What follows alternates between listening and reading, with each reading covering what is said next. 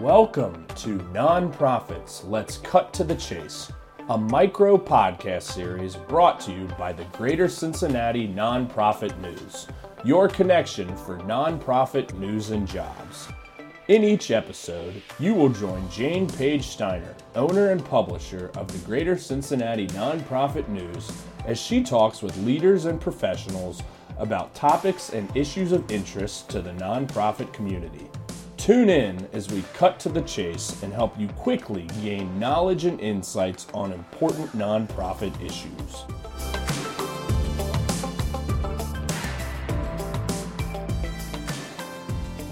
Welcome to Nonprofits. Let's cut to the chase. I'm your host, Jane Page Steiner. We've all heard the common advice from fundraising experts people give because someone asked them. Yet many minority populations report they are less likely to be asked.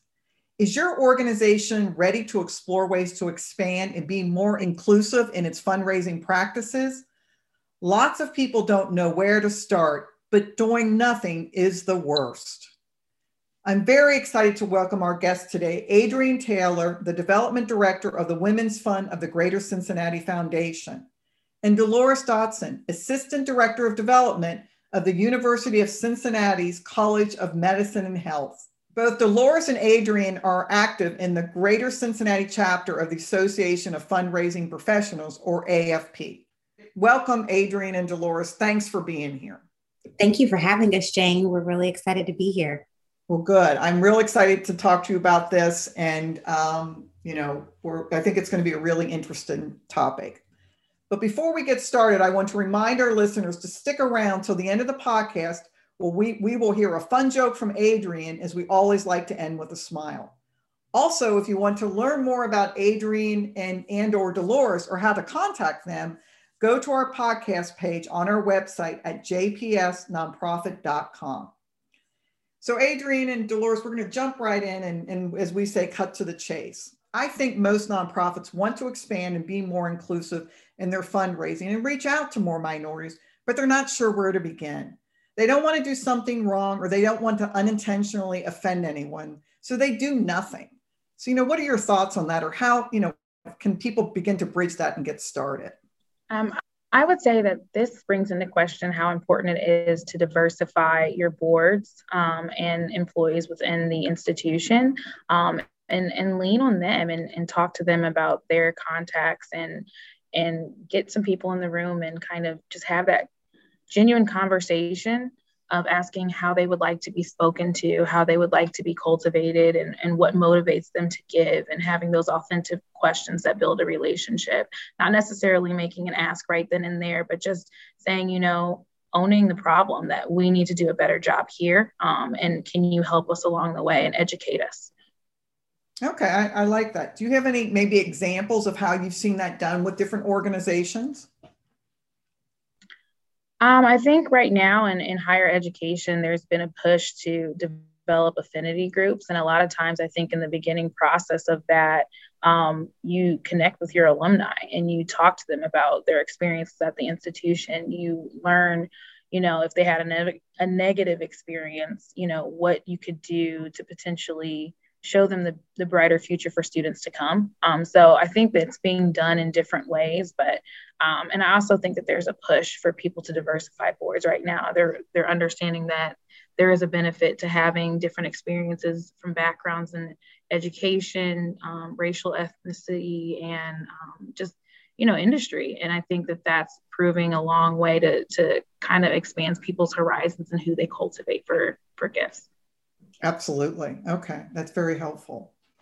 Can I add to that? Um, I just want to say what the next step could potentially be after you have all of these conversations and ask um, your potential volunteers or potential donors the best way to engage them is test some of those um, theories and feedback that you received in these conversations. Um, so much, so many times we just get access to information and we set on it and talk about it and strategize about how to use it, but then we actually don't use it. And when I say test, I mean something as simple as Some people might like the fluffy, touchy feely direct mail pieces. Some people might want something that's very factual. Give me the numbers, give me graphs, data, and charts.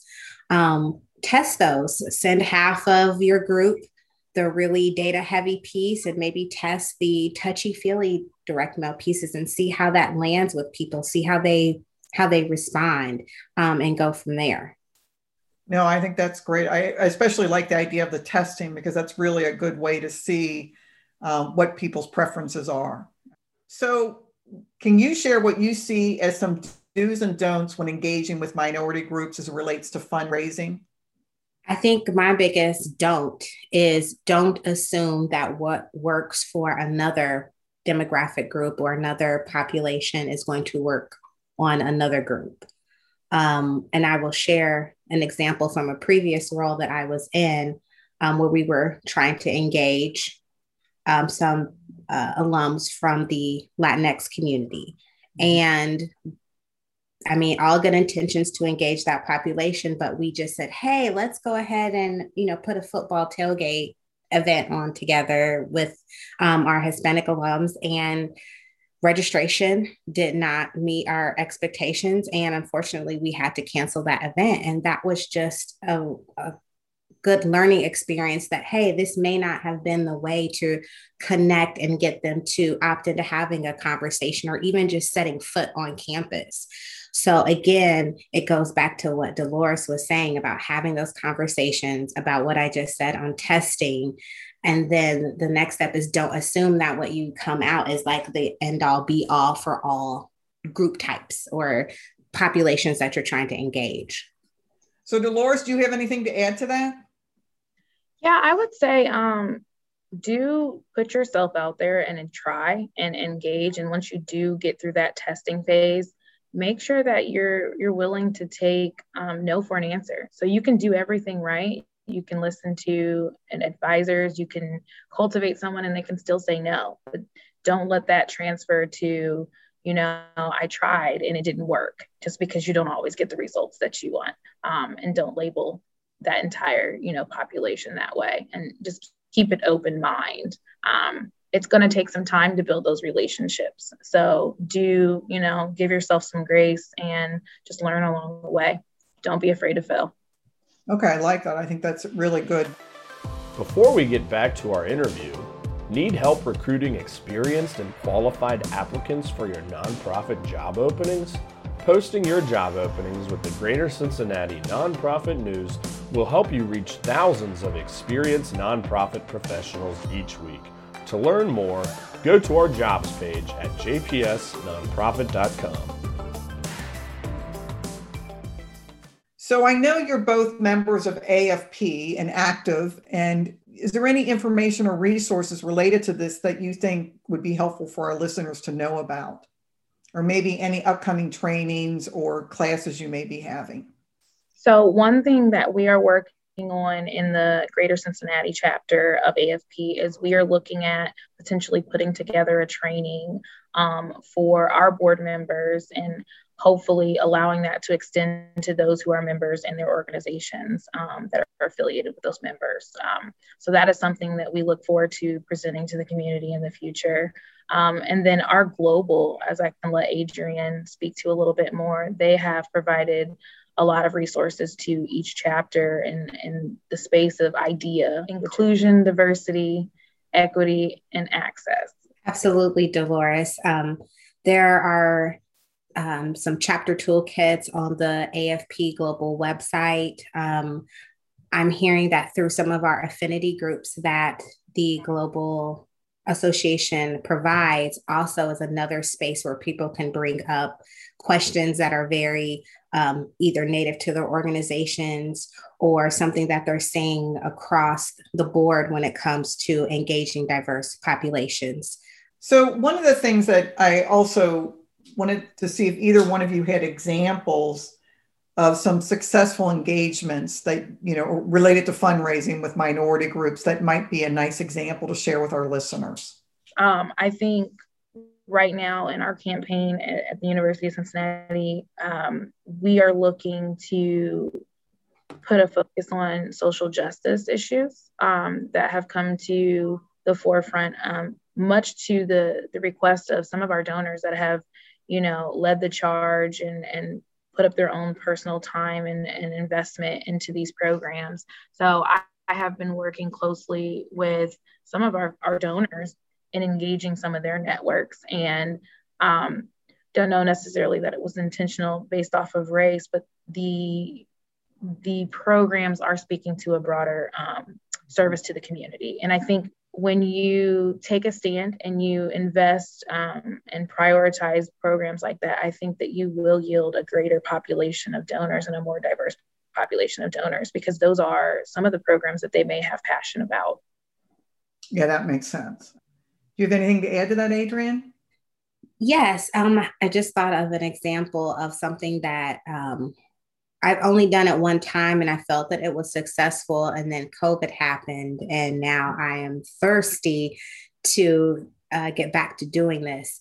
And so when I first started at the Women's Fund of the Greater Cincinnati Foundation, um, we were right in the middle of soliciting sponsorships for our signature fundraising event, which was formerly known as A Conversation With. And um, for some reason, I became really invested in creating a pipeline that included women owned and minority owned businesses um, that we would invite to be sponsors for the Women's Fund. And because I was very new to the corporate um, or being responsible for all corporate sponsorships for the Women's Fund, I was like, what would be the best way to bring them into our space? Um, so I invited um, about 40 women business owners and minority business owners to our new office space, to our new GCF office space for breakfast. Um, and just to hear a little bit about the Women's Fund and actually formally invite them to consider being a sponsor um, of the Women's Fund.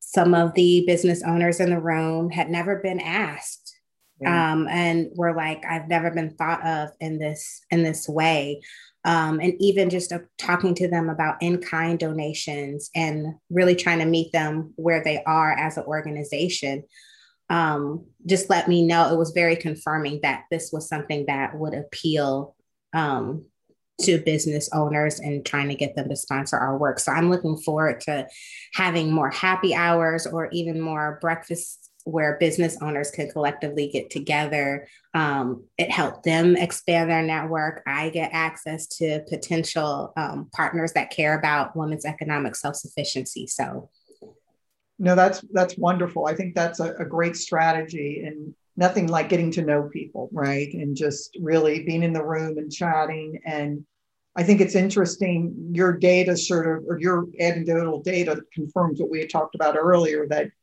you know, a lot of minority groups report that they're never asked. So, yeah. Mm-hmm. Well, we're, our time's about up. Any final thoughts before we wrap up?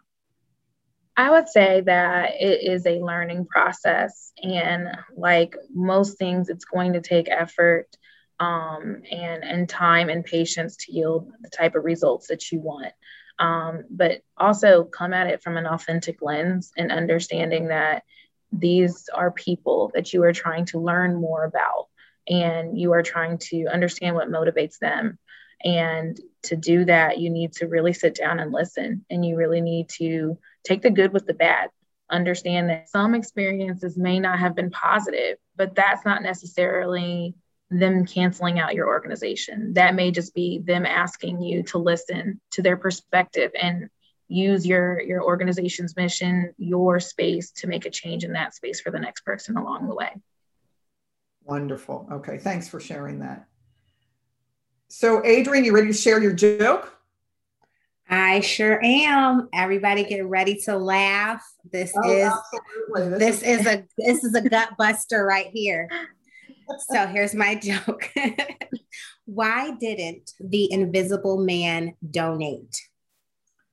So why didn't the invisible man donate? I don't know.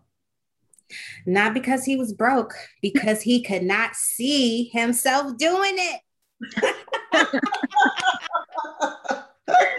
now that's a great one to share with your next development committee meeting. I love that. Thank you, Adrienne. That's a great one. Very, very for our topic today. Well, thanks for joining us. And don't forget, it's easy to share our podcast with your colleagues, board members, and volunteers. You can download our episodes on our podcast page on our website at jpsnonprofit.com. Thanks for listening and join us next time for Nonprofits Let's Cut to the Chase.